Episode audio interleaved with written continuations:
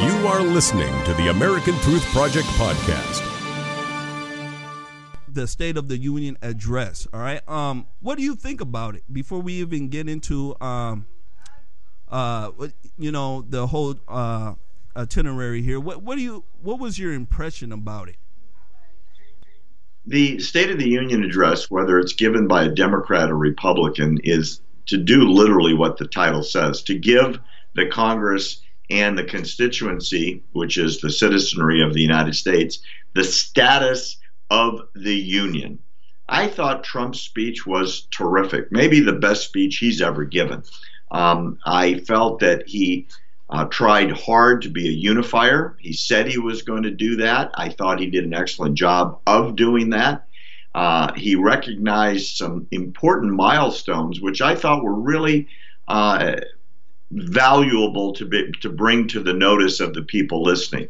Uh, the highest employment figures in the history of a number of definable groups. African Americans have never been um, more employed than they are today.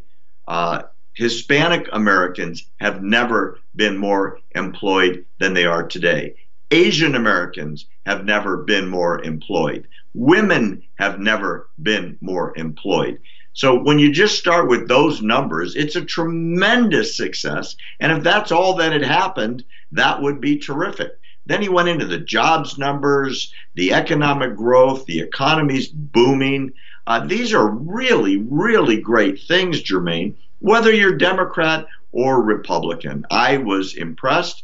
I thought he did a decent job of not pounding people over the head with a hammer, but at the same time saying, This is really good news, you guys. Uh, we ought to all be in this together and we ought to celebrate together. The interesting side note to that is how orchestrated those that don't support the president are in their opposition and eye rolling and face making. I mean, the ki- the king of that in the audience was Bernie Sanders. He, he he looked like he had something really bad to eat.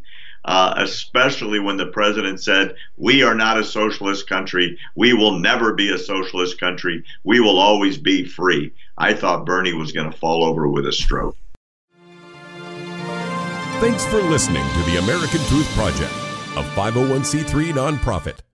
Please subscribe to our podcast and follow us on our social media channels to stay plugged in to the truth. Go to americantruthproject.org and subscribe to our newsletter to stay informed on the latest news.